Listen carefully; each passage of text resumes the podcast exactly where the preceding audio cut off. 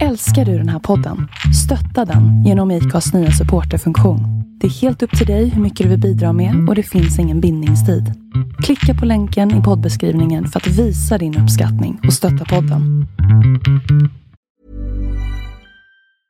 This Mother's Day, celebrate the extraordinary women in your life with a heartfelt gift from Blue Nile. Whether it's for your mom, a mother figure, or yourself as a mom, find that perfect piece to express your love and appreciation. Explore Blue Nile's exquisite pearls and mesmerizing gemstones that she's sure to love. Enjoy fast shipping options like guaranteed free shipping and returns. Make this Mother's Day unforgettable with a piece from Blue Nile. Right now, get up to 50% off at BlueNile.com. That's BlueNile.com. Hey, it's Paige DeSorbo from Giggly Squad. High quality fashion without the price tag. Say hello to Quince. I'm snagging high-end essentials like cozy cashmere sweaters, sleek leather jackets, fine jewelry, and so much more. With Quince being 50 to 80% less than similar brands. And they partner with factories that prioritize safe, ethical, and responsible manufacturing. I love that. Luxury quality within reach. Go to quince.com slash style to get free shipping and 365-day returns on your next order. quince.com slash style. Men man har ju märkt lite varje säsong att man har tagit ett steg till. Som exempelvis första säsongen när man åkte de här äh, klassiska åken på nordsidan av Agilde Midi. När man fick göra det första säsongen då kände man väl att kanske det är nog kanske inte så många som har gjort första säsongen de kom ner. Och sen andra säsongen när man började åka åk som inte åkts alls så ofta längre. Och sen eh, tredje, fjärde säsongen när man börjar göra hitta nya lines och åka first descents och sånt där. Då, då känner man väl att jag kan nog bli ganska bra på det här. Mm. När jag läser om värmlänningen Jesper Petersson i min research inför intervjun så är det en beskrivning av honom som återkommer. Att han är en doldis. Trots det, eller kanske anledningen till det, är att han tillhör en liten skara skidåkare som i dagsläget har gjort fler än 10 First Descents i Chamonix. Brantåkning har blivit en problematisk sysselsättning för sponsorer och samarbetspartners och det är inte alltid en given och enkel väg till sponsorer och ett liv som skidåkare på heltid. Men det är inte det som driver Jesper. Det är känslan av totalt fokus och närvaro. Jag heter Magnus Ormestad och det här är avsnitt 199 av podcasten Husky. Podcasten Husky spelas in med stöd från Naturkompaniet. Mer information om det här avsnittet och om tidigare avsnitt hittar du på huskypodcast.com. Husky finns även på Facebook och Instagram. Det blir bra eller? Ja men då rullar vi tycker jag i alla fall. Ja, då kör vi. Provar vi. Ska jag se till att prata ordentligt. Inte svära Jag brukar mumla mycket säger de men... Okej. Okay. Få rappa till dig på händerna när jag tycker ja. att du mumlar för mycket. Vad, du, du, um, du kom till Stockholm med tåget nu. Ja precis. Och sen så, och sen så pratade du om att uh, du ska åka hem. Mm. Var åker du då någonstans när du åker hem? Hemma det är ju Lund nu. För det är där jag bor och jobbar. Okej. Okay. Så det är ju hemma. Ja. Fast om det egentligen är hemma det vet jag inte. Men för jag tycker det är lite väl platt. Det finns inte så mycket berg där nere. Det känns inte så alpint. Nej. Det är inte direkt Sveriges Chamonix. Nej, det är det inte. Men, men hur, eh, hur många dagar är du i Lund? Nu har jag varit där sedan i höstas då. Mm. Så jag flyttade ihop med tjejen i höstas. Så då är det på Dammvägen då. Jag fattar. Och så typ pendlar du ner till Chamonix när det kliar för mycket? Eller? Ja, nu var jag nere över jul och nyår i lite mer än tre veckor. Så ska jag ner nu om någon vecka. En mm. vecka då. Mm.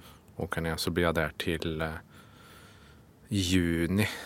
Början på juni, mitten på juni någon gång. Så det blir en senare säsong i år. Mm. Men det är lite brandsäsongen, är det inte det? Ja, så var jag lite trött på att åka skidor februari, mars. Det är mycket folk. De har stängt en lift för en brann ner. Mm. Och då blir det att ja, det kan bli många dödagar och jag kände att i år har jag inte riktigt lust med det utan i år vill jag liksom åka lite skidor över jul och nyår och jobba lite mer den här säsongen och liksom åka senare på våren. För de andra åren då har jag liksom kommit ner i början på december och så har jag stannat till en bit in i juni. Mm. Och det kan bli lite tradigt i mitten på säsongen där. Mm. Och då För mycket av det goda.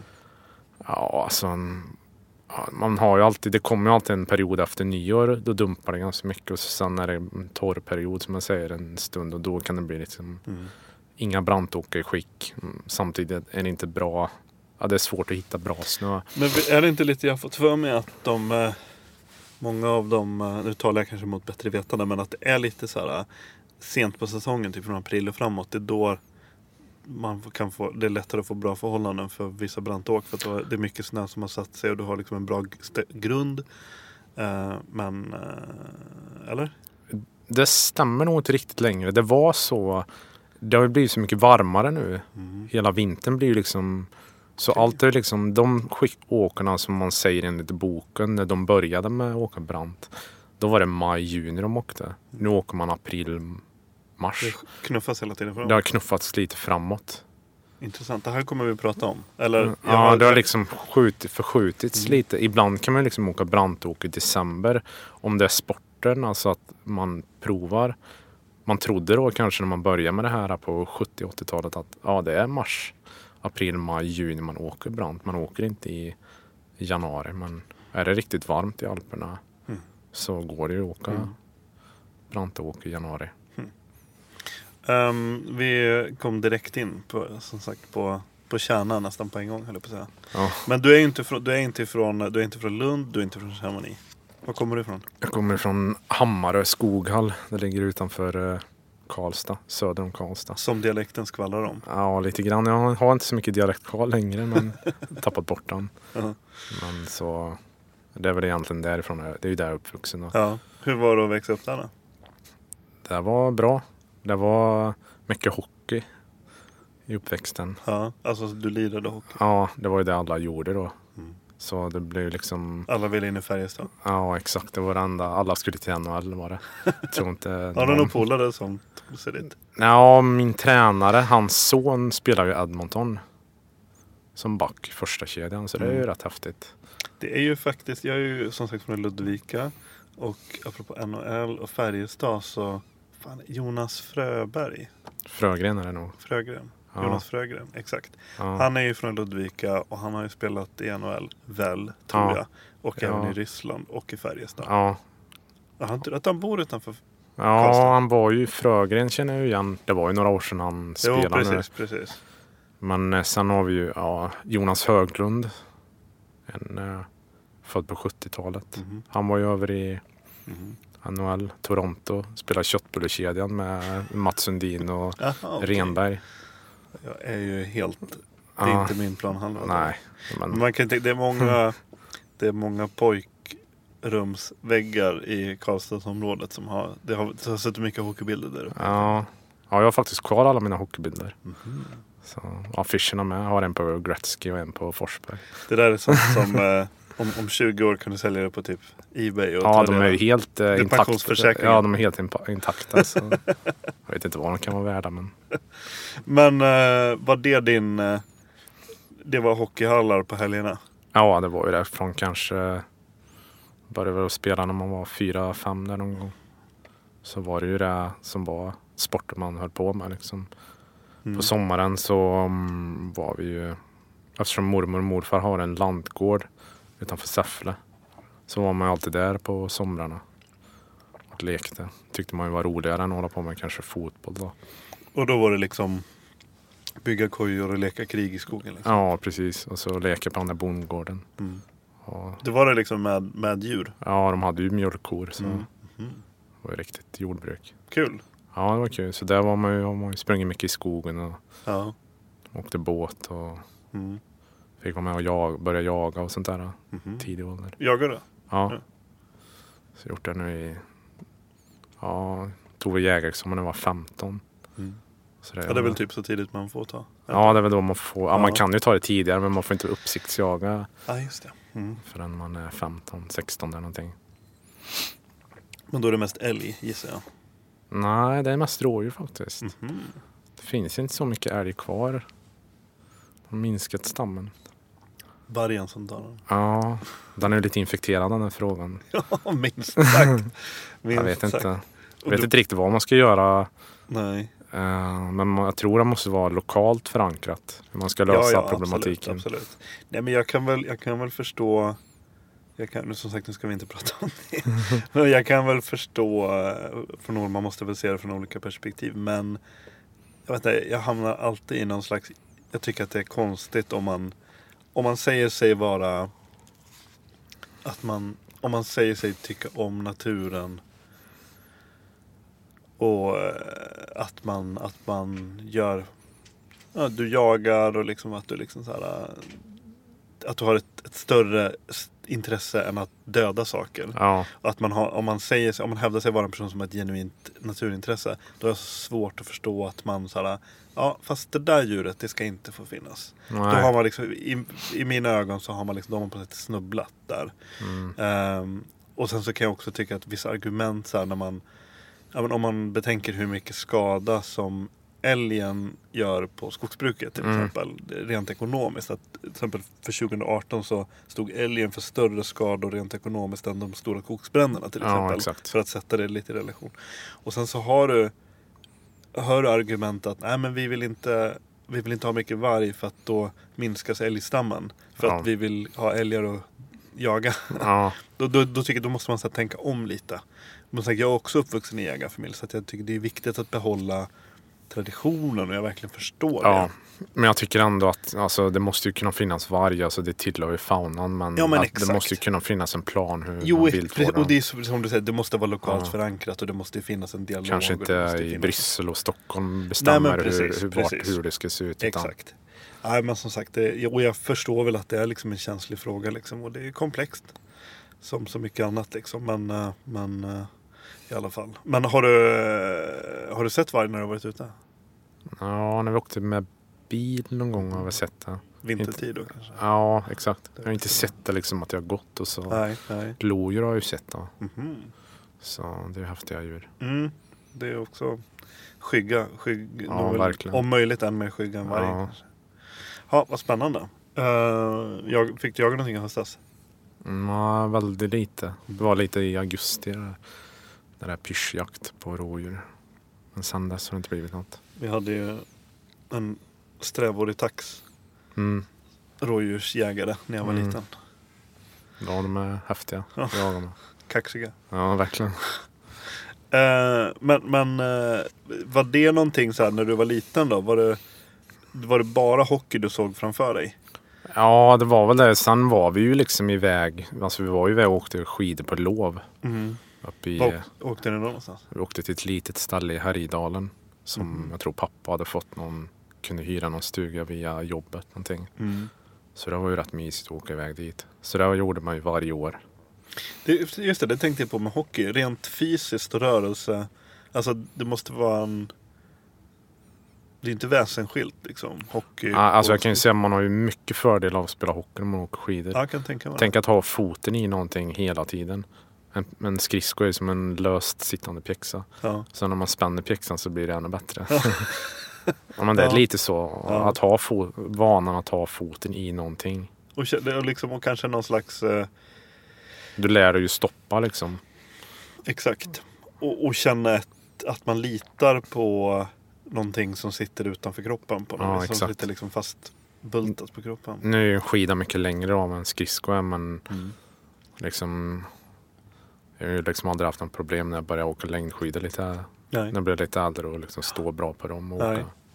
just det. Ja, intressant. Eh, är det väl, vad heter det, Tobias Granat? Ja, Är inte han gammal hockey? han är gammal hockeylirare. Ja. Ja. Han gick jag faktiskt min första klätterkurs hos. Mhm. Utan att jag visste om vem han var då. Ja. Så jag bokade en med honom då. Kul. Här, här uppe i Stockholm. Ja.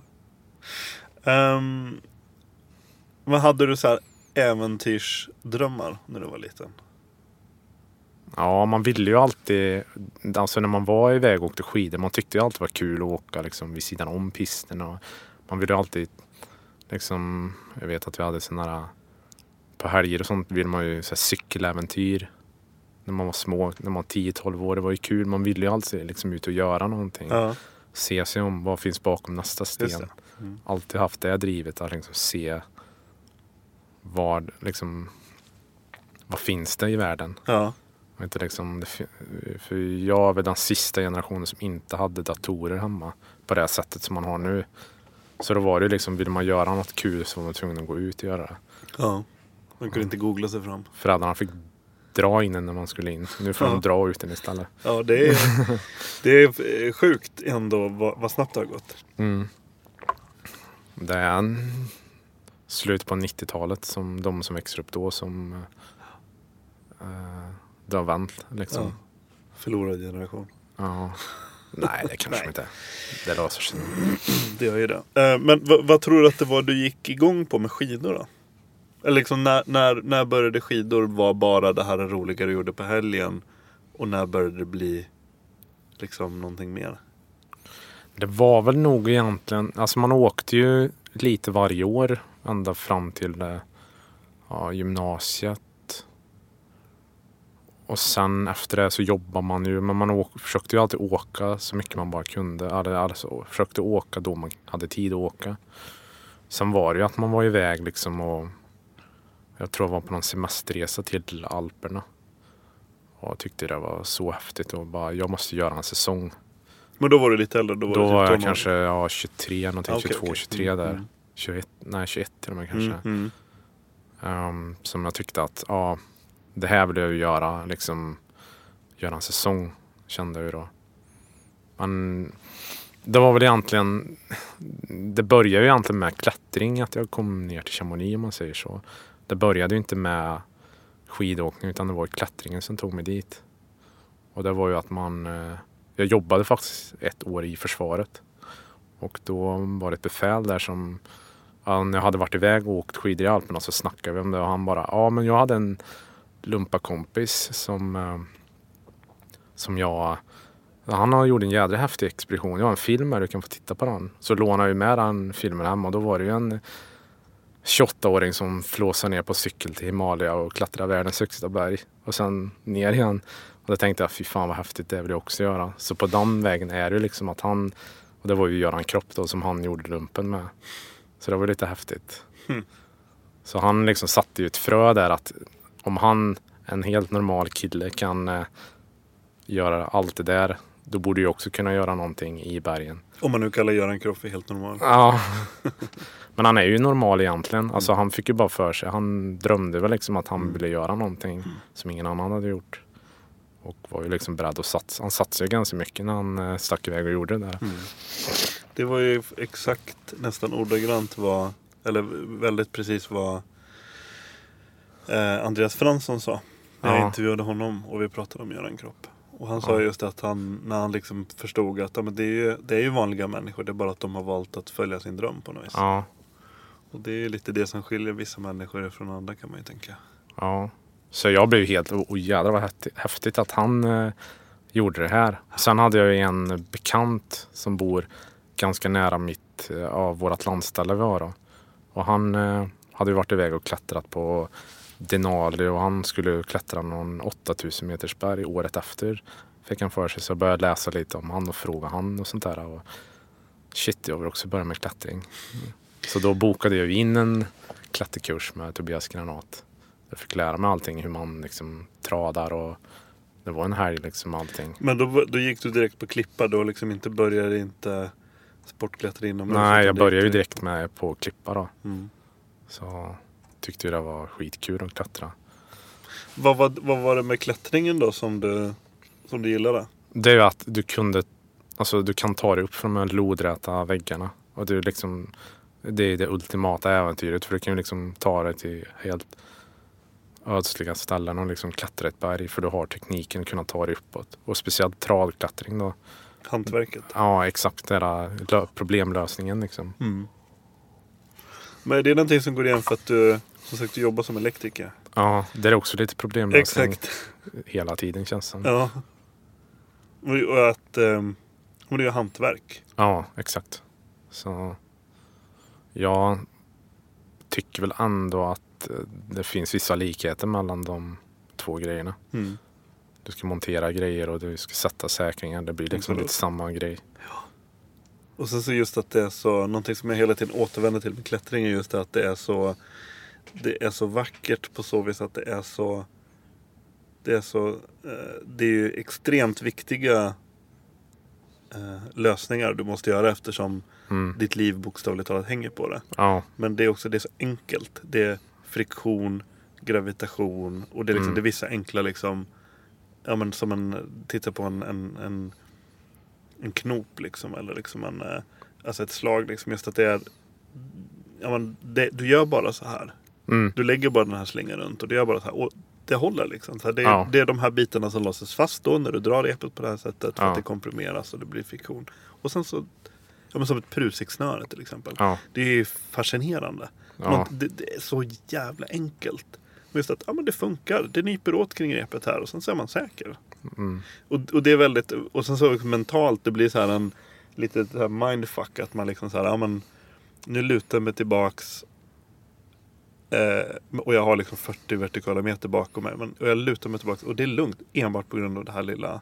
Och det är väldigt, eh, jag kan verkligen förstå att man kan gå igång på det där. ja, man kan ju det. Alltså det är ju, trädklättring. ja, det är ju det som, Mm. det är det som är klättring tycker jag. Ja. Det är skitkul att vara ute Ja. och göra det. Man, eh, jag är inte så duktig på det men alltså att det är ändå kul att liksom kunna klättra ett leder som inte så många andra gör då. För att man kan det. Mm.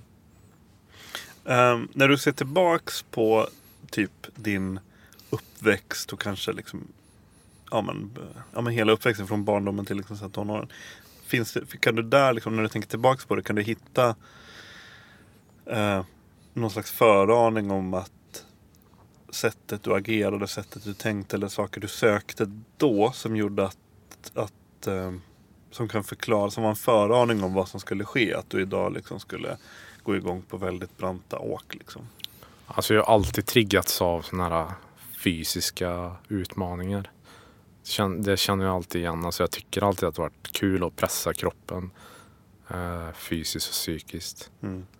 Liksom, jag tyckte ju ändå var ganska kul när jag gjorde lumpen exempelvis. Man fick gå de här jobbiga övningarna. När man liksom fick testa att vara utan mat och Mm. minimalt med sömn. Det var ju ändå ganska... Det hade jag nog kunnat tänka mig att jobba inom försvaret till och med.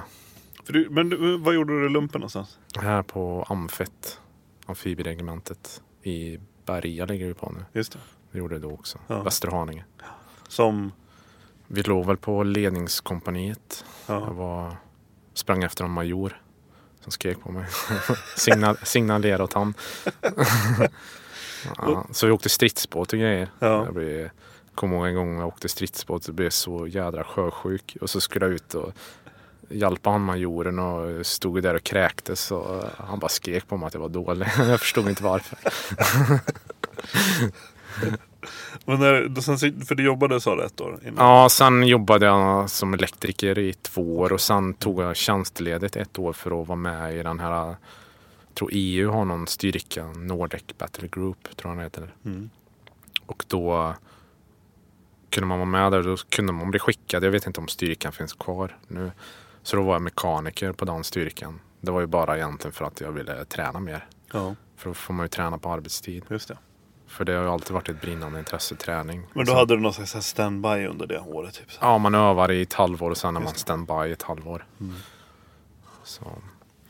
Ehm, men det här med klättringen, för att du, eh, du var ju på några klätterresor också. Ja, precis. Det var ju när jag hade...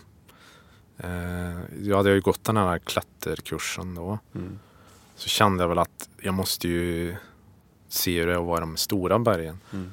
Så jag bokade ju en resa ner till, eh, med några stycken. De var väl från Norge några. Ner till Sydamerika då. Skulle försöka klättra det stora berget där, Aconcagua. Aconcagua, just det. Ja.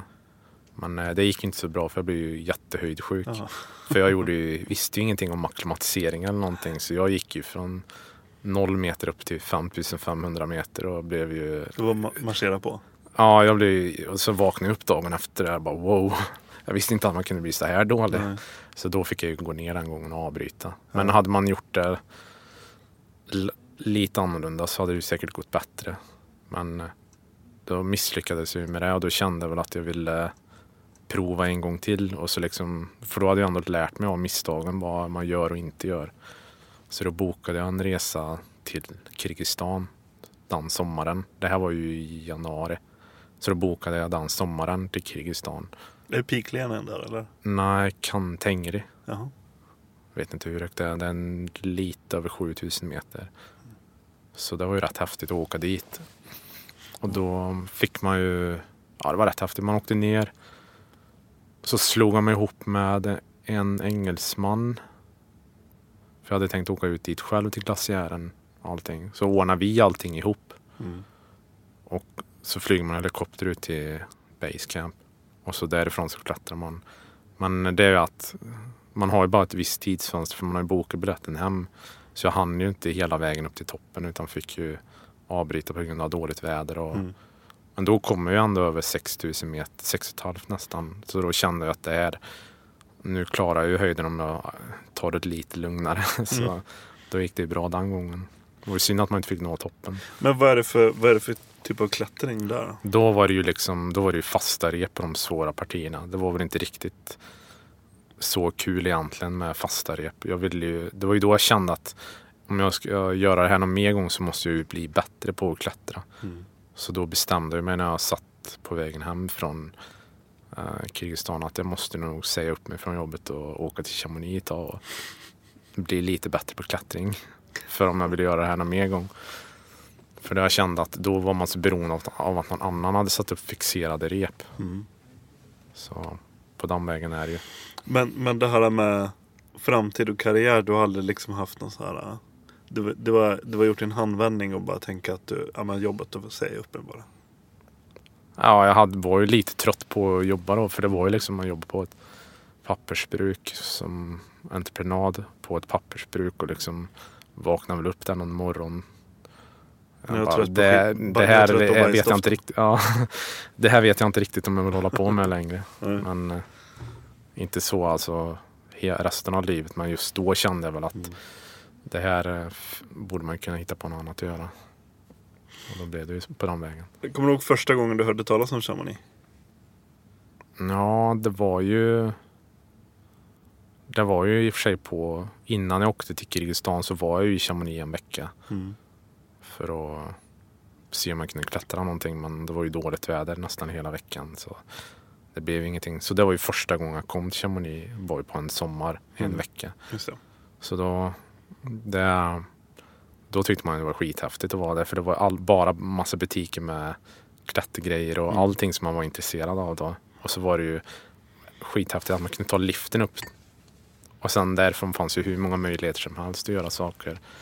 Synd att man inte fick göra någonting då för då kanske man hade fått en annan eh, approach till Mm. allting. Så det var ju på sommaren 2012. Jag var där en vecka.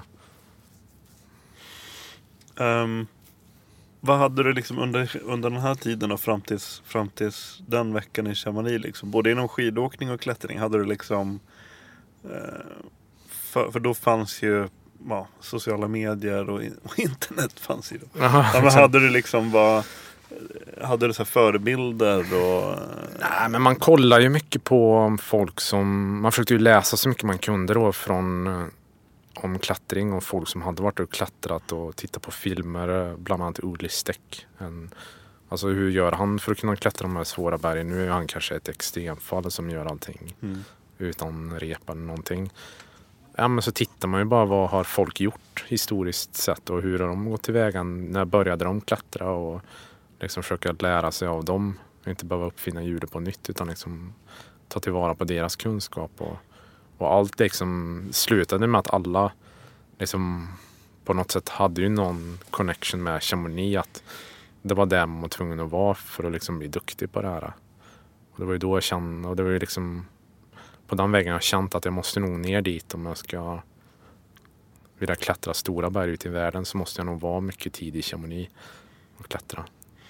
Uh, men första gången då där du liksom när du mer flyttar dit, när du är där, när du liksom gör typ första säsongen eller vad man kan säga. Vad, vilka, liksom vilka intryck och vilka tankar och vilka influenser fick du då av det?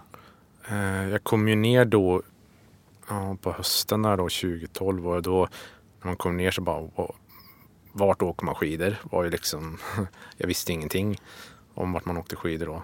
Men då, hamnade, då började jag ju fråga runt och då han jag bodde med, han hade ju varit där tidigare.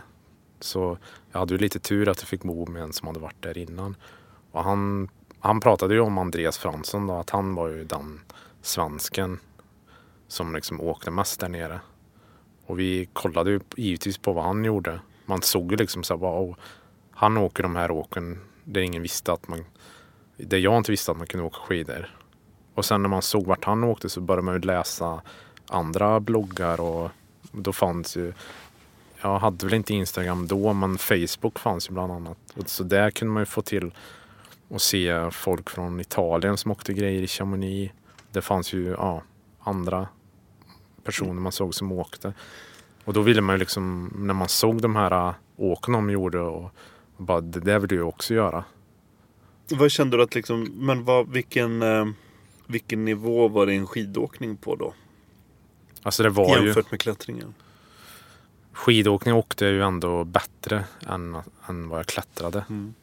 Så jag hade ju ändå, kunde ju ändå åka liksom när jag kom ner till Alperna första gången. Då. Alltså jag kunde ju åka off-pist och de här klassiska åken och det. Mm. Det var inget problem men alltså ta steget ut och göra de här branta grejerna som jag såg folk göra då. Det fanns ju inte i tanken att jag Nej. kunde göra. Ehm, men var det, där, var det där och då som du för första gången började liksom, vad ska man säga, knyta samman skidåkning och klättring? Ja, det var ju då jag liksom såg att du behövde ha den här mixen. Eh, en bit klättring, en bit skidåkning för att kunna ta dig till åk där.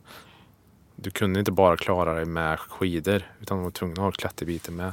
Och du kunde inte klara dig utan skidor heller för att ta dig till vissa åk och sånt där. Utan du behövde liksom ha mixen där. Ehm, men det här att, att, för det är en sak att på något sätt se de här äh, åken som, som görs liksom i brantåkningsvärlden. Och fascineras av det. Och, och, och uppskatta det eller vad man kan säga. Mm. Men det är en helt annan sak att se det och tänka att det här vill jag också göra. Nej, Jag tänkte nog aldrig riktigt så. Jag tänkte nog bara att det var häftigt att de Ja. kunde åka där. Det vill jag också kunna göra. Det kändes som att det är liksom ultimata äventyret att om du bara klättrar ett berg, ja då ska du liksom fira dig ner sen. Här kunde man liksom klättra upp och sen åka skidor ner. Just det. Det verkade vara liksom det, ultimata, det ultimata liksom du kunde göra. Ehm, Och där nere var det ju så att alla bara snackade ju brantåkning. Det var ju det alla gjorde och snackade. Om alla sjuka åk de skulle åka och allting. Och jag ville jag vill ju göra också det. När alla andra gjorde det. lättövertalad. ja, exakt. Ehm, vilka, om du skulle välja ut några så viktiga milstolpar för din åkning. Alltså du tänker på när eh, man känner att nu har jag kommit till en nivå där jag har... Exakt, ja men precis. Ja, det var Nu väl- har du utvecklats liksom. Det var väl kanske första, men man har ju märkt lite varje säsong att man har tagit ett steg till. Som exempelvis första säsongen när man åkte de här klassiska åken på nordsidan av Gilde Midi. När man fick göra det första säsongen då kände man väl att kanske det är nog kanske inte så många som har gjort första säsongen de kom ner. Och sen andra säsongen när man började åka åk som inte åkts alls så ofta längre. Och sen eh, tredje, fjärde säsongen när man börjar göra hitta nya lines och åka first descents och sånt där. Då, då känner man väl att jag kan nog bli ganska bra på det här. Mm. Och se vart man ska åka någonstans. Be- Berätta om ditt Chamonix. Berätta om Chamonix för någon som inte har varit där. Berätta om alltså, vad, är, vad, är, vad är stämningen och vad är, liksom, vad är dragningskraften? Alltså det är ju det är så mycket egentligen men det är ju liksom alpina huvudstaden. Det är här det är här man utövar berg, eller sporten berg som jag brukar säga. Liksom att här, här är det man tycker är onormalt normalt. Det är inget konstigt om man åker upp och åker något svårt avancerat åk där riskerna och allt är stort och man exponerar sig. Det, det är sånt man gör. För det är liksom, tillhör fransmännens kultur att vi ska vara i bergen. Det är vår nationalsport. Liksom. Det är det här vi gör. Och för någon som är, kommer ut från första gången, de fascineras ju av att den här stämningen som är liksom Tänk när du varit ute och åkt en puderdag och du kommer ner och så tar du en after ski eller någonting och liksom alla är helt bara bästa dagen i deras liv. Det kanske var, alltså du får ju så mycket. Du får liksom, det är det stället i världen du får mest fallhöjd från en lift. Alltså du kan hitta, det finns ju hur mycket terräng som helst att åka på om du bara höjer nivån lite och inte åker det klassiska. Liksom du kan få, och det behöver inte heller vara bra snö du åker utan det kan vara lite halvkass snö men du kommer ändå tycka det är en sjukt rolig upplevelse att vara där och åka. För alla berg är mycket större än vad de är på de andra ställena i Alperna. Och sen har du ju liftarna som går som de har fått för sig att bygga rätt upp på en bergstopp. liksom bara en sån grej. och alla, ja, alla, man ser, ser ju på morgonen när man kommer dit i liften alltså att folk har ju rep och selar och alltså alla är ju kittade för att göra sina äventyr. Sina åk och pusha sina gränser hela tiden. Lätt att dras med där. Ja, verkligen. Själva alltså fenomenet brantåkning. Vad visste du om det innan? Egentligen ingenting när jag kom ner dit. Jag visste inte ens att det fanns. Eh, att man kunde åka så. Jag har ju sett filmer när folk har åkt mm. branta och sjuka grejer men jag visste ju inte själv liksom hur det gick till eller vart det var de åkte någonstans eller hur de åkte det. Så det var ju det är någonting man lärde sig när man kom ner dit. För det är ju liksom därifrån det härstammar, Chamonix. Det var liksom där det började. Men är du historiskt intresserad och så också? Kan du liksom berätta lite grann om ursprunget? Det liksom... Ja, det kan jag. Och vilka som började ja. och liksom när det började och vilka åk de gjorde och årtal och sånt där kan jag. Men vad, och vad, om du skulle liksom leverera någon slags kort pedagogisk bakgrund till fenomenet brantåkning? När började, när började det bli en grej liksom? Det började ju egentligen med han schweizaren Sylvian Sadon eller vad tror han heter. Han, liksom, han var ju först med att börja åka någon collage som ingen... Oj, där kunde man åka skidor tydligen. Och så sen var det väl egentligen... Sen började de ju åka på början på 70-talet. De började åka kolarer liksom. Som man förut hade klättrat. Men sen var det ju han, en fransman som öppnade upp ett väldigt svårt, stort åk som heter Austrian Route på Kurz inne i Argentière-bassängen. Det var liksom det som var starten på... För han åkte en, en svår klätterled men han använde ju repet att fira sig. Då fick ju alla upp ögonen för att aha, vi kan börja åka åk som vi inte trodde för vi kan ju fira oss om det kommer en klippa. Mm. Och det var ju då man började åka nordsidan på Agilde Midi och det här. De såg att och det var 1977. Så det kan man säga är startskottet 1977 egentligen. När han uh, åkte det åket i bra snö också. Mm. De ville ha hårdare snö åka förut för att de var väl rädda för laviner och sånt där. Det fanns ju inte den här säkerhetsutrustningen som det finns idag med transceivers och du kan ringa helikoptern om det händer någonting över dagen. Då hade man, jag vet inte hur man gjorde för att larma om det hände någonting. Nej. Vifta med tröjan liksom. Ja, skrika högt. ja. Um, och nu är du en del av den traditionen liksom. Ja, nu har man slått sig in på den banan. um, alltså hur... För någon som inte vet vad brantåkning är. För jag antar att det är det man kallar det. Hur, ja. hur, hur, hur, eh, hur definierar du det?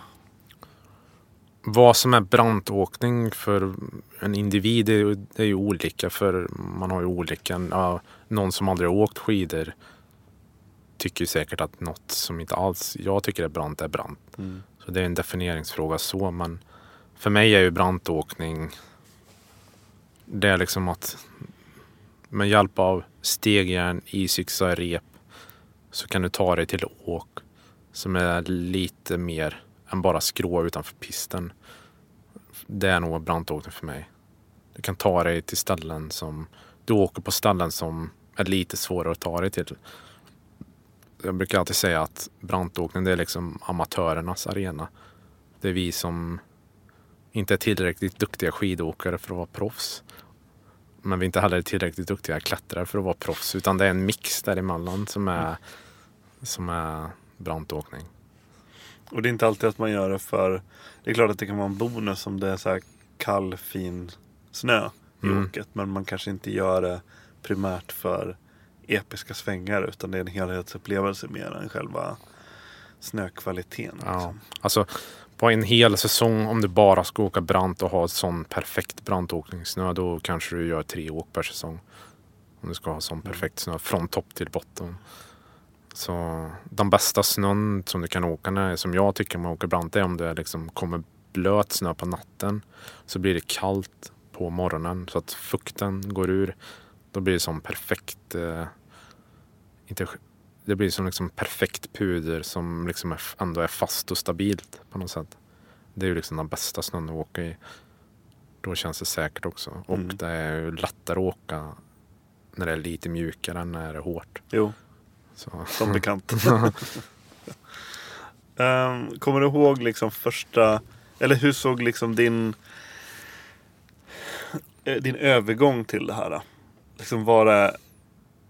Ja, nu har jag inte gjort något sånt åk. Men nu är jag på väg upp i liften och nu ska jag göra ett sånt åk. Och när du hade gjort det nu, så här, ja men nu har jag gjort mitt första brantåk. Eller var det liksom, var, alltså liksom var den klar och tydlig, det här var det som du kan välja ut, det här var mitt första branta åk. Eller var det liksom som en stegvis här, gradual liksom, eh, övergång till eh, stegvis övergång. Så bara, ja, men ena dagen så gjorde, åkte du här och sen så nästa dag så ja men nu blev det det här åket och, liksom att, och helt plötsligt så på 10-20 åk så helt plötsligt så var du ute på 55 grader liksom. Förstår du lite vad Ja, det var nog alltså. Det var inte att jag en dag bara bestämde mig för att göra ett brantåk. utan Det var ju successivt. Hela Ja. tiden kom det ju.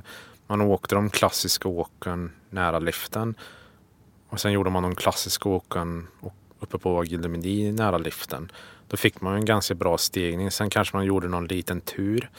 Och åkte något lite brantare. Och då blev det ju successivt att man, ja, vi ska inte prova det här, nästa steg här.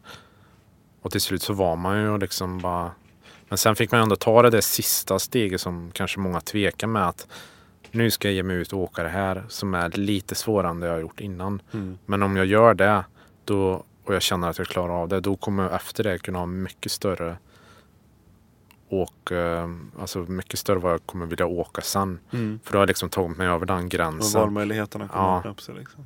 Så när jag kände att jag hade gjort det då var man ju liksom inne i det. Och så antar jag att någon slags någon slags aspekt av det hela handlar väl kanske också om hur, hur stora delar av ett åk som är så här no fall zones så att säga. De här första klassiska åken kanske inte det kanske inte finns så många, ja det är inte bra att ramla liksom men det kanske inte finns så många partier som är Ja men här har du den här, här befinner du dig på den här knivskarpa gränsen mellan Nej, när, alltså när man börjar med det då, då, fan, då åkte man ju de åken. Alltså, du kunde ramla. Du Exakt. kanske skulle slå dig Mm. väldigt hårt men du kommer fortfarande att liksom inte dö. Men Nej. de, det är ju de klassiska åken. Då kan det ju faktiskt. Det kan nästan gå lite illa men jag tror inte du kommer liksom Nej. förolyckas i den. Så då, det handlade, då övade man ju mycket på de åken och åkte de åken mycket. Mm. Eftersom de var ju nära liften också. Och kände att man fick upp en bra grund, en bra självförtroende på att Mm. åka. Och, och vilka var det liksom, vem, vilk, vad var det för typ av människor som du, som du gjorde det här tillsammans med? Och då var det mest med han jag bodde med. För han var också lite intresserad av det eftersom han hade varit där de tidigare säsongerna. Och sen kände ju han folk som man började hänga och åka med. Och sen hade man ju, ja det var ju lite svårt i början där första säsongen att hitta folk att åka med som ville göra liksom lite samma grejer. För man måste ju ändå ha lite commitment, alltså att du kanske inte kan vara ute och stöka på en hel natt innan du ska upp och åka utan du måste kanske vara lite utvilad om du ska göra någonting. Och sen så kanske man vill gärna känna ett förtroende för den personen. Ja, ska- liksom veta att han kanske vet vad ett rep är. Mm. Så då blev det så här, man fick börja leta efter folk som hade varit där nere förut för de hade ju liksom lite mer, visste ju liksom lite mer. Mm. Och då, det blev ju till slut att jag träffade en som heter Mikko som jag åkt väldigt mycket med. En från Finland. Mm. Så vi träffades ju i, ja, i liften och bestämde oss för att åka ihop en dag. Mm. Men för ni kör väl fortfarande ganska mycket åk ihop? Vi kör väldigt mycket ihop. Ja, Det är väl den personen jag åkt mest ihop med. ja. Vi spenderar nästan varje dag tillsammans och åker. Men vad är det liksom er? För det har du sagt i någon intervju just att det blir, alltså ni behöver nästan inte prata med varandra utan att det blir liksom, ni fattar direkt. Ja, vi ligger precis på samma nivå. Vi vill göra samma grejer. Mm. Liksom, och efterhand eh, genom åren så lär vi ju känna varandra så att man känner att han, idag har han nog en lite sämre dag än vad jag har. Idag känner jag mig lite starkare. Sånt kan vi känna, då kanske han kan åka först. Mm. Eller så åker jag först och man känner Man vet ju en svagheter och, och sånt där. Och Mm. vet ju när man är stark och svag. Så han, Hur snabbt märkte du den här... äh, eh, för som det nu så är det, så är det liksom att, att åka brant har en väldigt så här, menta, det är mentalt viktigt för dig. Liksom. Det är en, Mm. Eh, en känsla som du har börjat bli lite beroende av. ja, det är väldigt beroendeframkallande. säga. Hur, hur, snabbt, hur snabbt kom det? Liksom, hur snabbt förstod du liksom, att shit, det här är ju jävla heroinfix. Liksom. Det var ju nästan på en gång. Mm. Det är ju den här det totala fokuset man måste ha. Liksom man blir ju totalt kanaliserad i det man ska göra. Liksom aldrig hittat det någon annanstans i livet. Så det blir ju så här wow. Man, man blir så dedikerad till det liksom direkt. Kände att det är och så när man är färdig med åket då får man den här euforin liksom att Mm. det här är ju någonting jag vill fortsätta göra. Mm. Även fast man vet riskerna med det så Flexibility is great. That's why there's yoga. Flexibility for your insurance coverage is great too. That's why there's United Healthcare Insurance Plans. Underwritten by Golden Rule Insurance Company, United Healthcare Insurance Plans offer flexible, budget friendly coverage for medical, vision, dental, and more. One of these plans may be right for you if you're, say, between jobs, coming off your parents' plan, turning a side hustle into a full hustle, or even missed open enrollment. Want more flexibility? Find out more about United Healthcare Insurance Plans at uh1.com. Quality sleep is essential. That's why the Sleep Number Smart Bed is designed for your ever evolving sleep needs. Need a bed that's firmer or softer on either side? Helps you sleep at a comfortable temperature? Sleep Number Smart Beds let you individualize your comfort so you sleep better together. JD Power ranks Sleep Number number 1 in customer satisfaction with mattresses purchased in-store. And now save 40% on the Sleep Number limited edition Smart Bed for a limited time. For JD Power 2023 award information, visit jdpower.com/awards. Only at Sleep Number stores or sleepnumber.com. Mom deserves the best, and there's no better place to shop for Mother's Day than Whole Foods Market. They're your destination for unbeatable savings, from premium gifts to show-stopping flowers and irresistible desserts. Start by saving 33% with Prime on all body care and candles. Then get a 15-stem bunch of tulips for just $9.99 each with Prime. Round out Mom's menu with festive rosé, irresistible berry chantilly cake, and more special treats. Come celebrate Mother's Day at Whole Foods Market.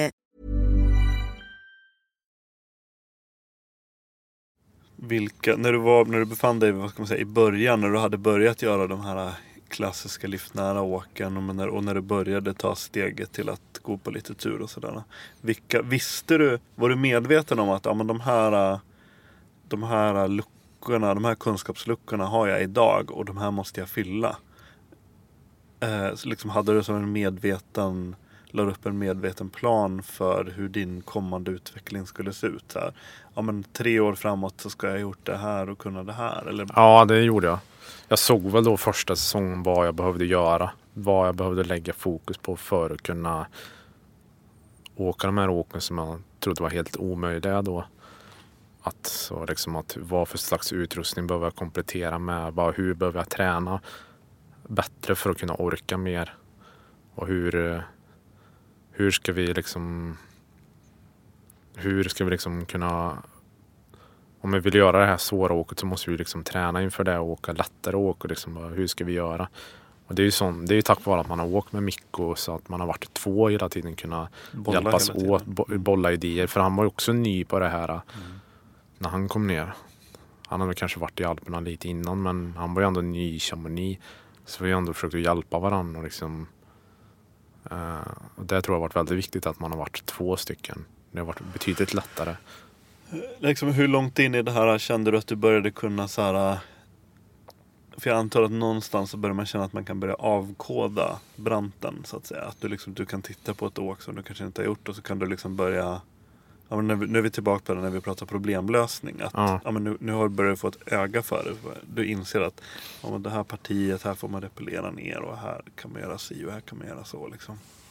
Mm, det kanske tog tre eller fyra år innan man kunde se Mm. tre till fyra år innan man kunde se att mm, där kan jag nog kanske åka skidor. Mm. För eftersom jag gjorde det åket där en gång och då var det så Mm. och såg ut så och kände så. Så kan man översätta det. Ja, där. Så det stämmer ju. Alltså en tre, fyra år ungefär Mm.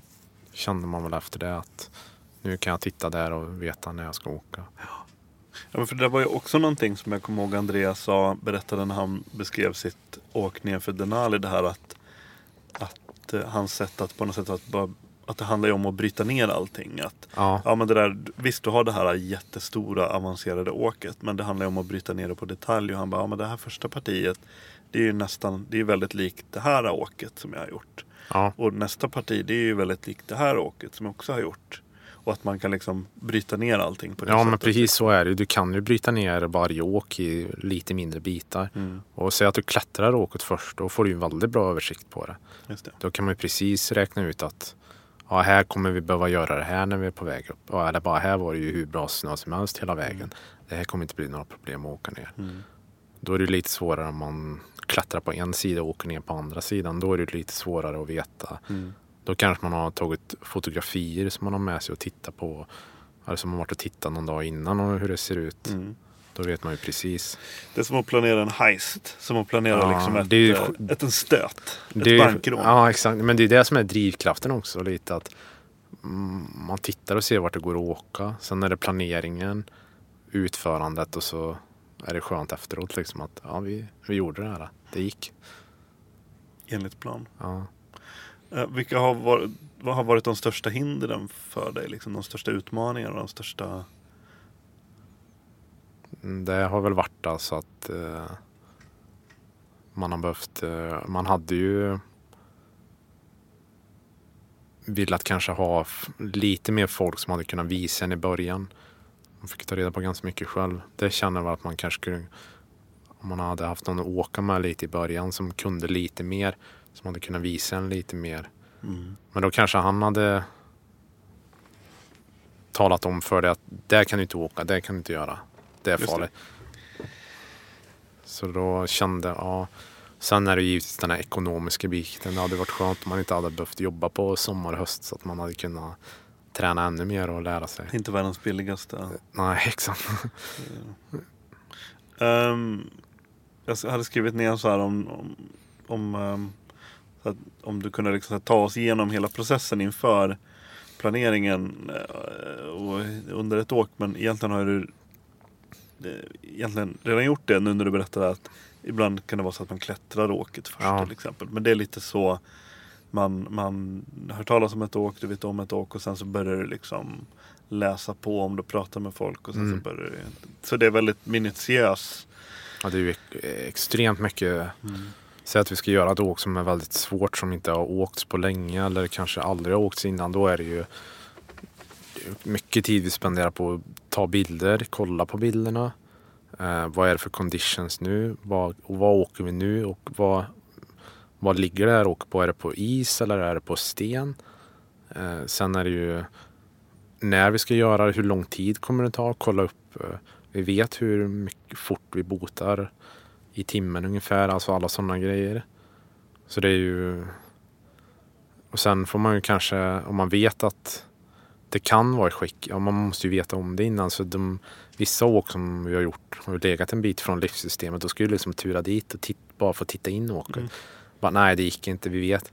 Vissa åker man ju varit, jag tror jag har varit två eller tre gånger i samma hytta och bott för att åka det dagen efter men det har inte gått för att vädret var inte korrekt. Eller, så man vänder ju oftare än vad folk tror. Mm.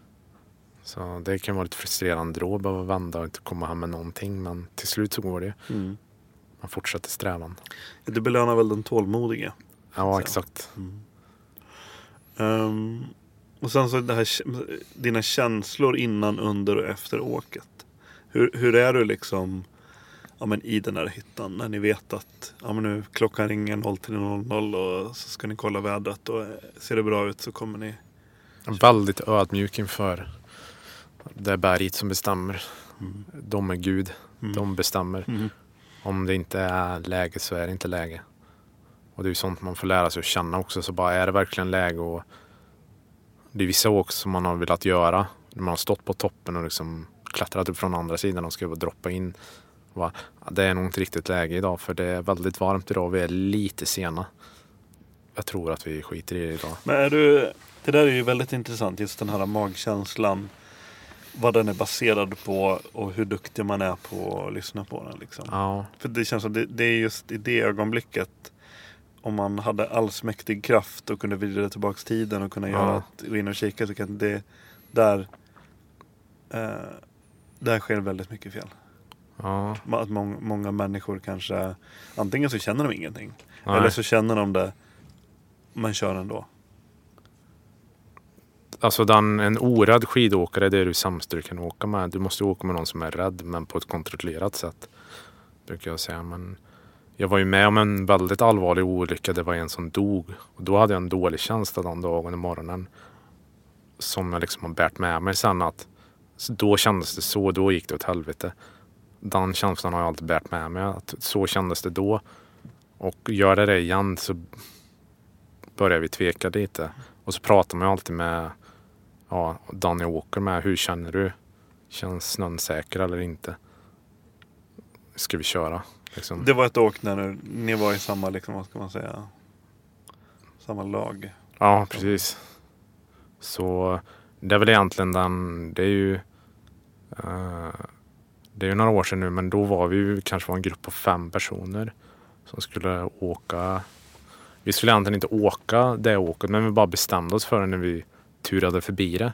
Vi gör det först, sen turar vi dit och åker det. Så vi ändrade ju plan helt Det är plötsligt. också så här skolboksexempel Ja. på hur Och han tappade hjälmen. Jag bara, nej men vi hämtar han på vägen. Vi hämtar han när vi åkt färdigt. Det var liksom så här, ja. Kanske skulle ha ringt någon varningsklocka där att vi kanske ska åka hem istället. Eh, Men är du bra att hantera liksom eh, Alltså prestigen är väl också en fiende i många sådana här fall också. Att man Många som kanske hade velat säga Nej, det här känns inte okej. Om, och, och, men inte riktigt vågar säga det i gruppen. Nej, alltså jag har ju ingenting att bevisa för någon egentligen. Jag, speciellt nu, jag har ju åkt så mycket så att jag, har ju, jag behöver inte bevisa någonting. Nej, Jag vet vad jag har åkt och eh, vill inte jag så behöver jag inte. nej. Det är ingen som, Men har, är det en mognad som har kommit? ja det kan det är det. Ehm. och så antar jag att man måste hålla koll väldigt mycket. Eller så här. Det, det är. Om man ska utgå från Chamonix till exempel. Mm. Ni har koll på vilka åk, vilka områden som är aktuella för, för era liksom turer. Ehm, det, det, är mycket, det är mycket att hålla koll på. Mycket så här historik och veta att i december kommer det se och så här mycket snö och sen så i januari så blev det plusgrader och i februari så kom det ingenting och sen så kom det jättemycket. Alltså det är mycket historik att hålla koll Ja, på är för varje åk. Liksom. Ja. Det är inte så mycket spontanitet i din liksom. Nej, det blir väl liksom att eh, man har ju koll på vad som har hänt under säsongen. Och Eftersom man rör sig så mycket hela tiden så får man mycket info och vet ju om. Och så är det alltid lite vad vi vill åka. Vi vet vissa åk vi vill göra mer än andra. Jag menar då tittar vi inte på dem som är liksom inte vill göra. Det vet man ju om. Alltså att om man ser att det åket vi inte vill göra är i bättre skick än det vi vill göra, då går vi givetvis och testar det åket. Mm. Men då kanske man väntar och till slut så kan man ju se om det åk man verkligen vill göra är i skick att prova eller inte prova. Men det är inte så här att jag till varje pris måste göra ett åk. Och då får det vara den, så man följer ju hela tiden ut, utvecklingen från början på säsongen. Man kan nästan se när man kommer ner i början på säsongen vad, vilk, vilken typ av säsong det kommer att bli. Om det har regnat på hösten och sommaren är ju, det är ju bra för brantåkning. Okej. För då kommer det liksom mycket is som lägger sig på sten. Ja, just det. Men sen kan det ju ändras. Om det börjar blåsa mycket på vintrarna så som det gör numera. Mm. Det kan jag inte minnas att det gjorde när jag var nere min första säsong. Att det blåste så mycket när varje dump som kom. Och det har väl säkert med det här med klimat att Mm. göra. Jag är inte säker men jag får känslan av att Mm. eh, någonting har ju hänt med vädret. Ja, det är väl fler än du som har observerat detta så att Ja. säga. Och just de här, vad kan man säga, de här väldigt lokala betydelserna det får. I exempelvis alpområdena som verkar vara väldigt hårt drabbat. Ja, verkligen. Så Alltså, ja, liftar blåser ju sönder liksom. Så mycket blåser det. Mm. Så någonting måste ju ändras. Mm. Jag vet inte vad, men det kommer väl en lösning. Och sen så det här som vi pratade om precis i början just det här att, att eh, säsongen förskjuts på något vis. Eller? Mm, exakt. Ehm, det var ju alltid standard då när de började med det här. I maj, juni, då åkte man Mm. brant. Och, och det är för att, va- varför är det eh, för det var ju som sagt det var det jag var inne på. Att just då har du en, en, du har verkligen en stabil grund som har satt sig. Du, du har Mm. haft några månader med is, minusgrader och snö och packad snö och så vidare. Har, Ja, du har väl fått den temperaturskillnaden också. På våren får du ju att, att det, det kommer snö och så blir det varmt. Så, och isen blir varm. Det liksom, och så blir det kallt, varmt, kallt. Och liksom det fastnar till slut på sån sticky snow brukar man kalla det. Det fastnar på isen till slut. Det gör det inte i januari när det Nej. är 20 minus. Men på våren börjar det fastna mer. Det var det väl då... lim liksom Ja. som fogas. Exakt, och fastna på just åk på sten och sånt är inte så bra att åka senare på våren för det, stenarna fungerar som ett element. Liksom landar det snö på så smälter det bort. Mm. De kanske är bättre att åka tidigare på säsongen men de här isfacen och det här, de är ju bättre senare när du får den här blöta snön som fastnar på isen. Och det brukar gå ganska fort när man, man tror inte att det är ett åk. Det kommer nog aldrig gå att åka den här säsongen och så i slutet på maj så åker man det. Mm. För då har snön fastnat om man har tur. Um, vad, vad, vad tror du skulle hända om du inte hade tillgång till den här mentala ventilen som brandåkning är? Hur skulle du vara som person då? Skulle det vara någon skillnad på dig? Det vet jag nog inte. Jag vet nog inte vad jag hade gjort om jag inte hade stuckit till Chamonix. Kanske hade... Någonting hade jag nog gjort som hade med äventyr att göra. Någonting, alltså äventyr i det bemärkelsen att man kan pressa sig fysiskt och psykiskt. Och just det, men jag bara tänker också just där att du behöver de här ögonblicken av fullständig koncentration. Liksom. Ja, den... eh, Jag hittade ju det egentligen då så det hade jag egentligen inte så mycket innan. Utan jag har ju hittat det Mm. Att det är oerhört kul att ha den här fokuseringen och liksom att vara totalt dedikerad det man gör. Mm. Det är no någonting som är kul. Eh, och, och för nu har ni, är det två eller tre first descents? Nej, det är över tio. Så börjar Gamla, bli... gamla artiklar som ja. Det är mer än tio i alla fall. Ja. Så, som, är, är, det, är det du och, och, och, och Mikko som har gjort Ja, det? sen har vi väl åkt med någon mer som har varit Ja. med också. Jakob Wester är en svensk som har varit med lite. Ja. Nej, så det man hittar nya ställen hela tiden som man vågar gå och prova nu som man inte vågade för några år sedan. Ja. Och prova möjligheter. Och då är det liksom som sagt det är ingen som har åkt den linjen. Inte vad vi kan hitta Nej. information om. Sen vet man ju aldrig. Det är Nej. Chamonix, det kan ju åks ju Ja. överallt alltid. Så man vet ju inte. Men eh, jag tror inte det. De är ganska branta och exponerade och Det är ingenting man gör av en slump. det är ingenting liksom någon, någon random åker dit och bara får för sig att åka. Utan Ja. det är ganska mycket efterforskning på de här åkerna. Mm. Och vad, när man har gjort någonting sånt, liksom, vad, ryktet sprider sig då sen eller? Ja, det gör det. Det brukar vara djungeltrumman går. Ja.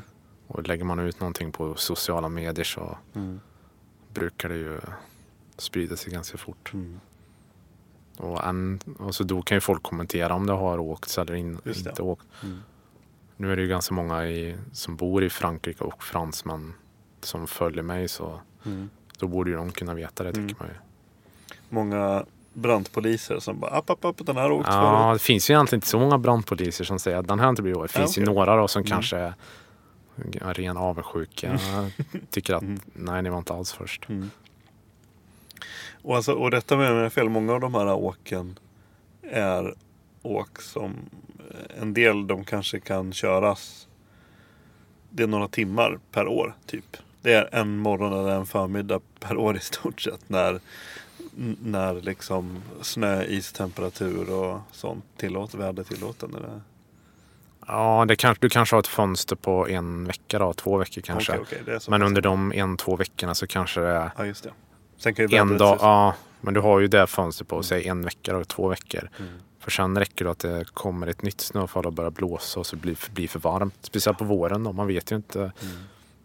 Och när den här värmen slår till, då är det ju för sent liksom. Mm. Men du har ju ett fönster på en, två veckor och sen har du ju, får du tajma in den dagen du tror att det är bäst. Mm. När det är bäst condition. Hur mycket, hur mycket solo och hur mycket team är brantåkning? Hur mycket solo? Ja men alltså liksom hur, för jag antar att det är väl inte så många som gör sånt här helt själv liksom. Eller har du Nej. gjort några sådana här Jag har åk? gjort några åk själv och det är ju inte speciellt kul. Du är ju där helt själv. Du är ju totalt utelämnad. Ingenting får ju hända. För skulle jag, ha någonting hända och jag inte hade connection på telefonen så jag kan ringa någon, då är jag ju ändå där i skiten. Mm. Och eh,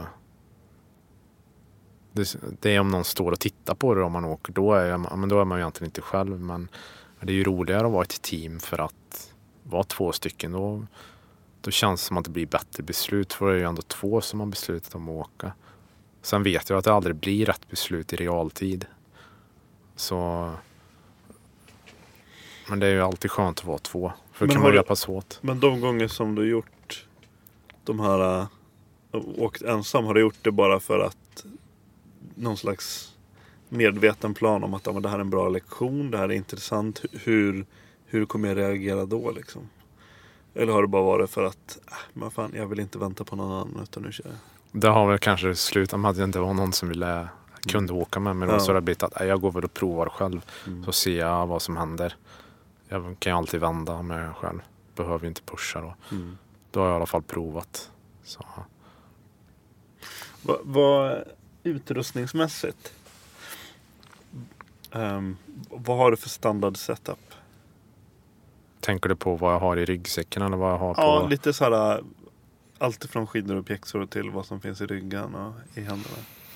Ja, rep är ju alltid, alltså antingen har man 30 rep med sig 30 meter eller så har man ett 60 meter. Det beror lite på vad man ska åka. Vet Mm. man att man ska åka någonting som man inte har gjort förut eller som är lite svårare då tar man alltid två 60 rep. Sen har man ju med sig ja, förstärkningsplagg.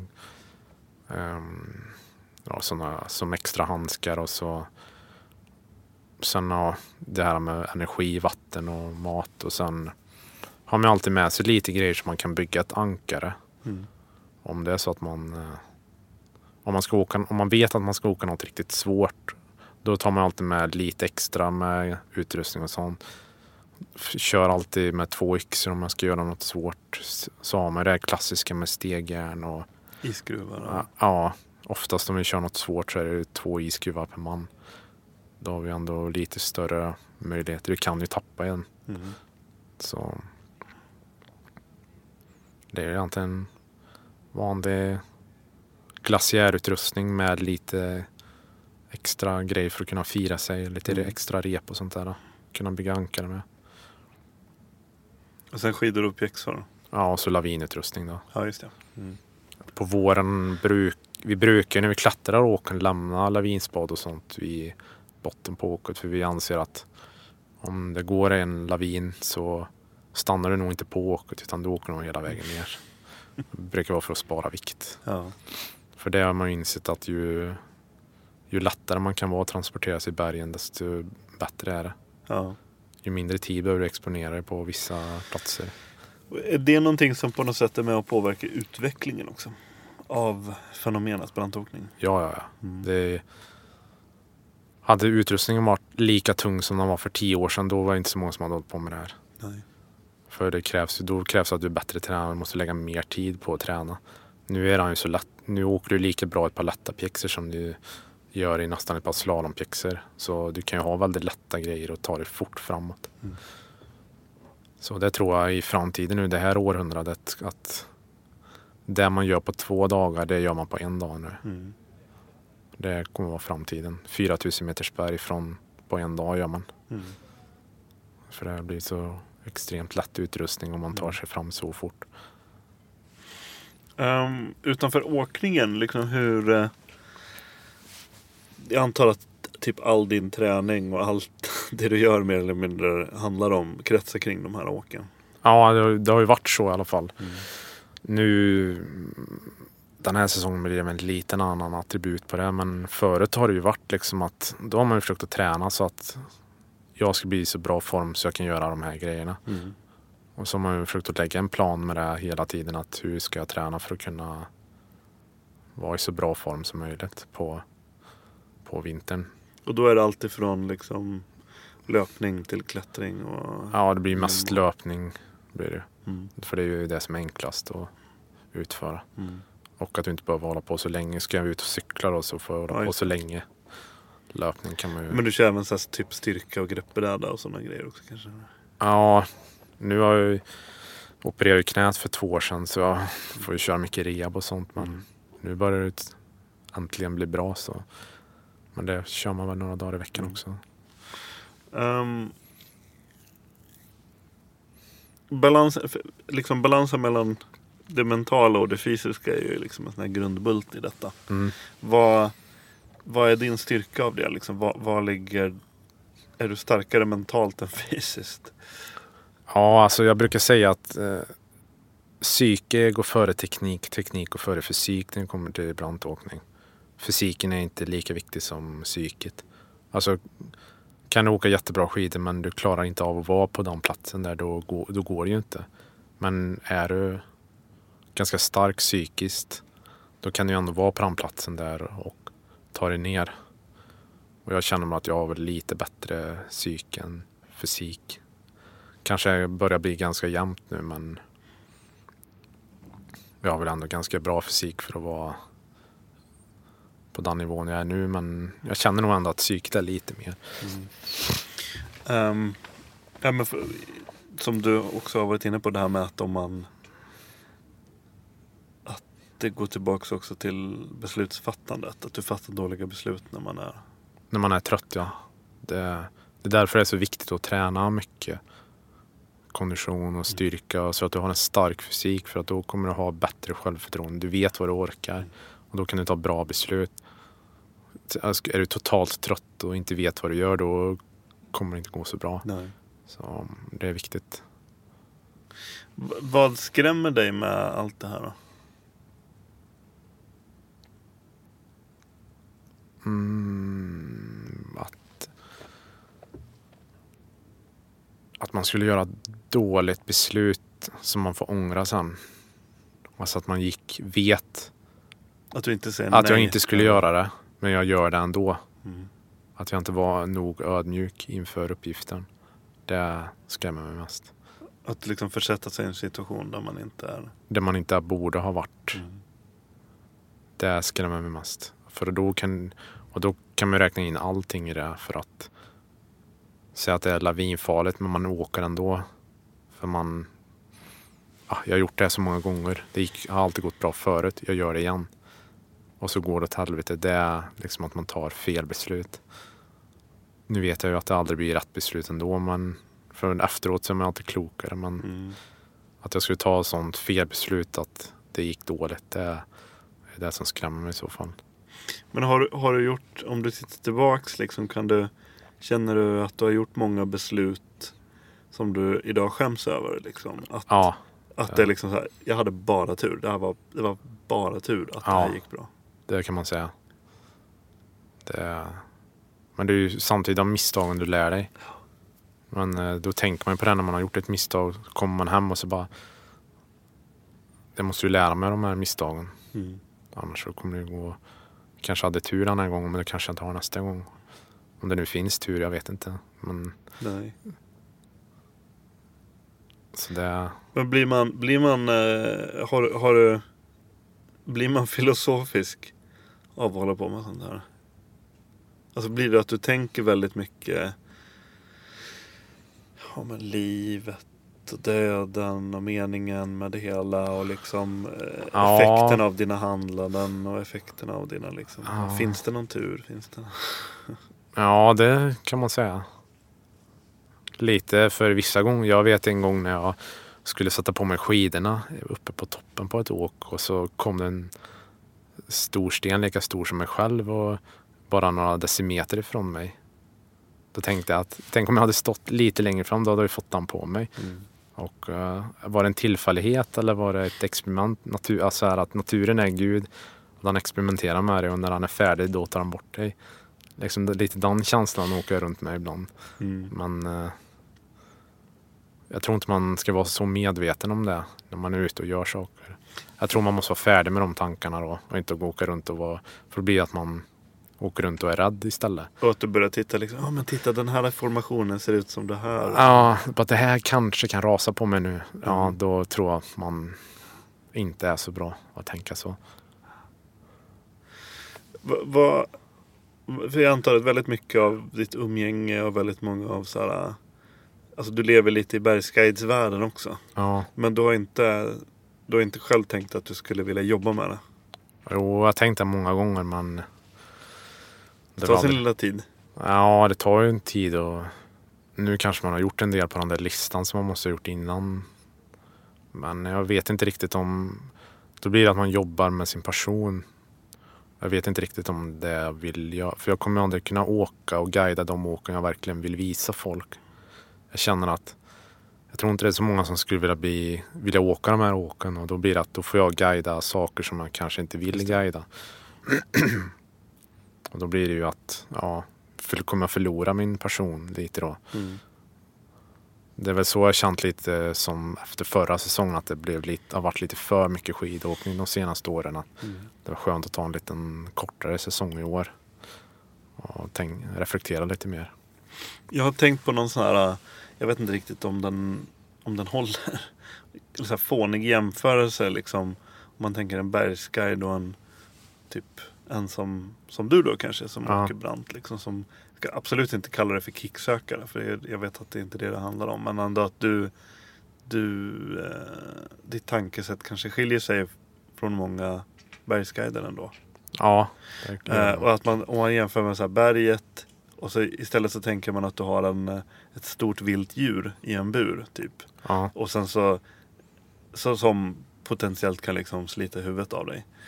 Och en bergsguide skulle liksom Nej men nu är djuret hungrigt och då kommer den vara aggressiv. Så att jag kommer inte öppna. nej, Jag kommer inte öppna dörren nu för att ni, vill, ni kanske vill titta på djuret men jag tänker inte öppna det för att djuret är jättehungrigt nu. Och ja, så här, så att vi, vi kommer inte göra det här nu. Det är liksom en, den kalkyleringen. Medan en, en annan person som kanske som inte är guide då. Som kanske, ja men jo, nu är djuret väldigt hungrigt men jag, vi, jag öppnar dörren nu, får se. Jag gör det försiktigt och vi får se, sover kanske liksom sådär. Så att nu kan jag liksom, ja, öppnade dörren, det gick bra, han sover här. Kanske kan lägga handen på på huvudet på djuret. Liksom, Mm. Se vad som händer. Liksom, så. Att det är, förstår du liksom tanken? ja, jag förstår skillnaden hur du menar. Men Ja. ja, de kanske, en, en bergsguide så kanske de guidar ju ändå vanligt folk på daglig basis. Liksom, de kanske måste ha en lite annorlunda tänk än vad vi har när vi är ute. Sen är det i och för sig, man är inte bergsguide 24 timmar om dygnet. Man är så här, Nej. ja men nu guidar jag en grupp, nu, nu gör jag det här. Men nu är jag ledig och nu åker jag med mina kompisar och då kan jag Ja. liksom klappa djuret Jo, som det är som det. sover. Såklart. Jo, men så är det ju alltså att ja, de... eh, Ja, det... Jag har ju lite kompisar som är guider och det ser inte jättekul ut ibland när de får guida på åk som de kan, Jag ser ju att de kanske inte vill vara där när det finns annat att åka. Men, Ehm, men men eh, liksom balansen med, med livet utanför åkningen och även då om man tänker in i framtiden då liksom. Vad, vad, hur, vad, vad ser du i framtiden för din, för din åkning liksom? jag ser nog en liten avtrappning successivt. Men jag kommer nog aldrig sluta åka. Liksom. Det kommer nog alltid finnas att man är iväg och gör det, men en liten avtrappning. Mm. Inte det här äh, jag är iväg så mycket och åker. Utan skulle jag, jag skulle vilja åka lite mer utanför Alperna. Kanske på lite andra ställen och sånt.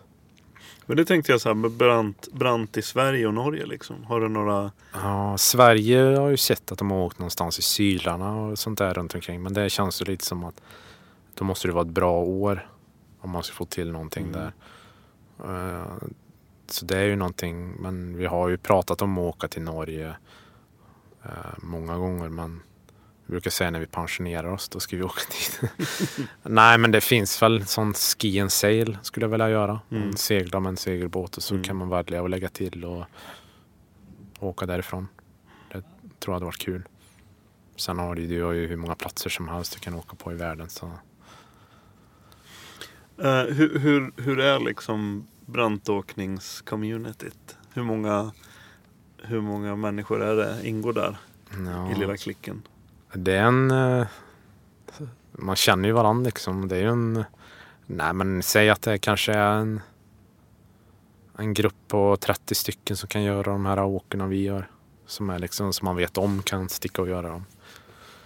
Vilken dag som helst under säsongen. Sen finns ju givetvis fler som eh, håller på med brantåkning och sånt. Och rör sig uppe men man är ju liksom en... Och alla har ju sina grupper. Mm. Är ni en svensk grupp? Nej, inte direkt så. Det är väl egentligen bara jag och Johanna Stålnacke som håller på lite med det här, alltså med svenskar. Mm. Sen är det ju, mm, det finns ju några finländare då. Sen är det ju lite britter och sen är det ju fransmän. Men man är ju i sina grupper. Så man byter gärna inte grupp. Utan man håller sig till dem man alltid åkt med. Och det är ju inte så här att, Jo, men det är, för det är, de man också. det är de man litar på. Liksom. Exakt. exakt.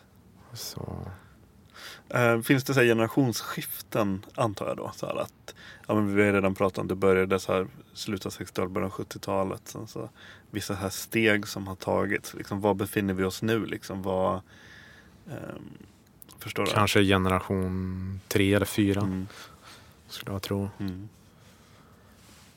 Ja, någonstans mellan generation tre och fyra. När gjordes liksom senast ett, ehm, en milstolpe inom brandåkning? Eh, det var nog när Jeremy Heights kom ut med sin film uh, La List. Det var liksom nya milstolpen. Att man börjar åka riktigt fort på branta och svåra åk. Var inte La Grave? Uh, La List. Ja men eh, har ni inte åkt, är det inte mycket han har åkt till La Grave eller? Nej, mycket Schweiz har de varit och åkt okej, i. okej, okej. Det är ju liksom en milstolpe Ja. eh, skulle jag nog vilja säga. Sen Andreas gjorde ju brantåkningen känd igen. Han var ju generationen före där och gjorde brantåkningen känd igen. Eh, så nu är det ju lite så här. ah, Nu ska du åka i bra snö och det ska gå fort. Vilket är totalt livsfarligt egentligen. Mm. För eh, det är väldigt små marginaler om du åker fort. Men blir, blir det, är det lite så här äh, medies fel också? Att det måste så här, man ska göra åket, ja men det ska också se coolt ut. på Ja, en, det eh, måste drömmarbild stora breda svängar. Mm. Vilket kanske inte är så klokt alla gånger. Jag antar att vissa kan säkert resonera att hastigheten är en säkerhets... Ja men är Men det så säkert? Bero, beroende på vilket åk såklart. Och sådär, men Ja. att man liksom så här, att, man, att du rör dig snabbt över ett isparti eller du rör dig snabbt genom en... Ja, jag vet inte.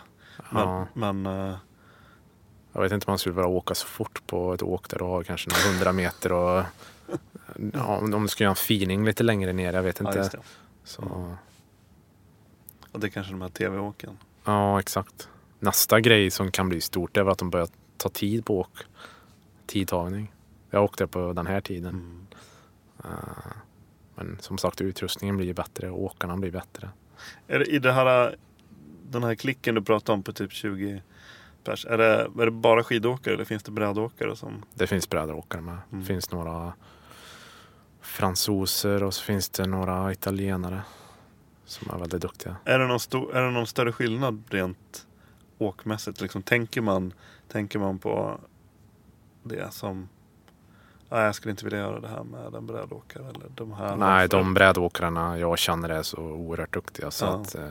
Tänkte så här, för då när de får fördel eller nackdel med någonting. Det här med en stålkant mot två stålkanter och sådär. Alltså en stålkant och du träffar is, då faller du ju sen. Mm. Uh, Samtidigt som du kan få lite mer tryck i. Ja, en... exakt. Men ja, du har ju kanske... Uh, det finns ju en uh, gammal brantåkare från Frankrike som har åkt hur mycket som helst. Jag tror det är han som har gjort flest first descent i världen som har fått för sig att han ska börja åka bräda nu istället för att han har fått för sig att det är säkrare. Mm. Så om man lyssnar på han så är ju snowboard mycket, mycket säkrare. Mm. Men uh, jag, jag får känslan av att skidor är säkrare. Mm. Men det är ju vad jag tycker. För det är det enda jag har gjort. Det är det du kan bäst liksom. Jag skulle tycka det var vansinnigt att ställa mig på en bräda och bara ha en stålkant. Ja. Uh, men, men, men ser du en påverkan? Eller hur tycker du att det påverkas av liksom reklam och sociala medier och den uppmärksamhet som ändå finns det fokus som ändå finns på er, liksom på det här fenomenet. Du menar hur alltså att folk gör saker de inte borde? Eller? Exakt. Uh, ja, det, det pushas nog lite kanske väl mycket på vissa grejer. Mm. Lite för många åker åk samma dag. Exempel åk som är nära liften och sånt. För de har kanske sett att några åkte dagen innan. Alltså, det, alltså man ser vart det går att åka tack vare alla sociala medier så ser man ju vad, vad folk åkte idag och de åkte här och det var hur bra snö som helst. Vi åker där imorgon.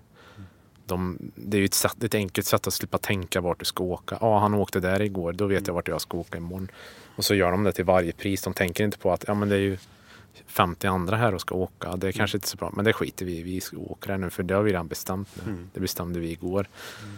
För att vi såg att det var så bra då. Mm. Då är det lika bra idag. Mm. Så den, eh, om ingen hade talat om vart de var och åkte, då tror jag det hade sett helt annorlunda ut. Mm. För då hade man ju fått ta reda på allting själv. Ja, ja det är ju... Det, det är ju så här, man brukar säga så här, man, man följer spår liksom i snön. Men här ja. blir det spår i dubbel bemärkelse just för att det är spår på sociala medier också. Ja. Liksom, att, mm. De, man ser vart folk åker. Ja, mm. Vi gör likadant. Det är enkelt. Men blir det, kan det väl liksom vara eh, många så här, brantåkare som på något sätt medvetet väljer att ligga lågt och gå lite under jorden bara för att de inte orkar med den där eh, exponeringen? Ja, det känner, jag känner väl att folk kanske inte lägger ut lika mycket vart exakt de har varit och åkt. Man kan ju räkna ut ändå när jag ser på bilderna vart de har varit och åkt. Mm. Men jag brukar väl inte lägga upp så mycket längre vart jag har varit och åkt exakt om det inte är något, något nytt jag har gjort som jag inte har gjort förut. Mm. Så ja, jag känner väl lite att folk blir lite tystare vart de har varit och åkt. Mm. Om de inte har åkt väldigt bra snö någon då kanske de lägger upp någonting. Um, om man fick en väldigt bra selfie då lägger man upp det. Ja exakt, det är viktigt med selfie. Se cool ut och vara cool. Vad heter det? Men hur mycket känner du att du har kvar att göra liksom? Om vi ska prata om så lite mål och, och drömmar och sådär. Uh, ganska mycket kvar att göra. Känner jag. Kanske inte just i Alperna då känner jag väl inte liksom att jag har några få grejer kvar jag skulle vilja göra i Alperna. Som är lite i Sage och Frankrike Italien. Men runt, runt om i världen har man ju, jag har inte varit så mycket runt om i världen och åkt. Det är lite lite annorlunda att åka på något annat ställe för du har ett kortare fönster att åka och du får ha lite mer ödmjukhet. Kanske inte kan pusha lika mycket på åk på andra ställen för du, du, du ska prata med folk som då är ju deras uppfattning hur det har varit den säsongen. Mm. Eh, Så skulle du försöka bilda en uppfattning om det, om det går att åka och du ska ha mycket information. Och det kanske är lång approach till åk och sånt här. Det. Det, det, det är liksom som en liten stor operation nästan du Mm. måste göra för att ta dig dit och åka och åka. Men det är ju, då får man nästan se som att det är själva grejen att vi ska åka hit och så vi har vi ska göra det här åket men det är inte huvudmålet utan vi åker hit och så har vi lite fler åk vi kan göra också. Och inte bara ha ett mål som man till varje pris måste göra. Det tror jag är farligt. Mm. Utan ha lite, och går ingenting, ja då går ingenting. Då får man försöka igen någon Mm. annan gång. Ett flexibelt och öppet sinne. Ja exakt. Så att man är liksom, alltså man kan ju vara insnöad i en vecka. Det är ju, vad gör man då? Så har man en, en vecka kvar att åka. Det är dåliga snölag, man har ju ingen aning. Nej. Så det är det som är kul. Det är det som är en del av spelet. Ibland vinner man och ibland förlorar man på grund av det. Mm. Ehm, jag hade nog inte så mycket mer än så. Nej. Känner du att du vill tillägga någonting? Om det är någon som lyssnar och känner att man är att man inte har gjort det men att man lockas av det. Att prova brantåkning. Ja, men liksom att, att ta de här stegen. Liksom. Vad, hur skulle du liksom Sälja in det då liksom. Ja, eller liksom om du skulle liksom agera någon slags mentor till någon. Eller agerar du mentor till någon? Har du liksom Nej, det gör jag inte. Jag hjälper ju folk om de frågar hur var, Ja. hur var det på att åka det åket. Exempelvis. Eller hur, hur var snön där? Vi funderar på att göra det här åket. Vad ska Mm. vi göra då? Då hjälper jag givetvis Mm. till. Men eh, jag är inte någons mentor. Men skulle jag ge tips då att om man vill börja med det här eller liksom känna att man är duktig på att åka och vill det är att försöka lära sig klättringsbiten så bra man bara kan för då har man ju lite mer. Och sen liksom börja testa själv. Och gärna vara två, tre stycken som åker upp och blir ett bra team. Så att man alltid åker ihop och så prov, våga prova. Eh, vi åkte ju det här åket och det här åket är ju ungefär lika svårt. Varför kan vi inte bara gå och prova? Och uh, skulle man tycka det är för svårt, ja då kan man alltid fira sig i den biten. Då vet man ju att det är för svårt för man måste ju på något sätt lämna den här komfortzonen för att kunna ta sig till nästa steg. Mm. Men man får ju samtidigt inte gå för långt heller. Man, Nej. om man aldrig lämnar den här komfortzonen då utvecklas man inte riktigt heller. Utan man måste ju st- steppa över kanten någon gång. Mm. Ja, men eh, tack för tack för tiden. Ja, tack för att jag fick komma. Lycka till i resten av säsongen. Ja, tack så mycket.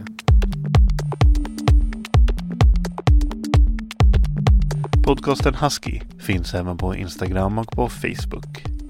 Husky spelas in med stöd från Naturkompaniet. Musiken görs av Joel Mull.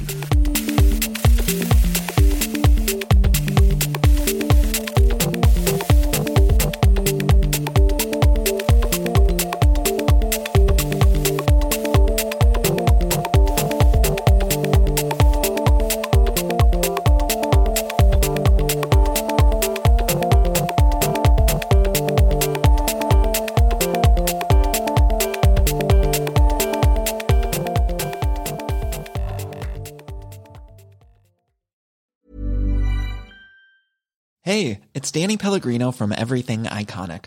Ready to upgrade your style game without blowing your budget? Check out Quince. They've got all the good stuff shirts and polos, activewear, and fine leather goods, all at 50 to 80% less than other high end brands.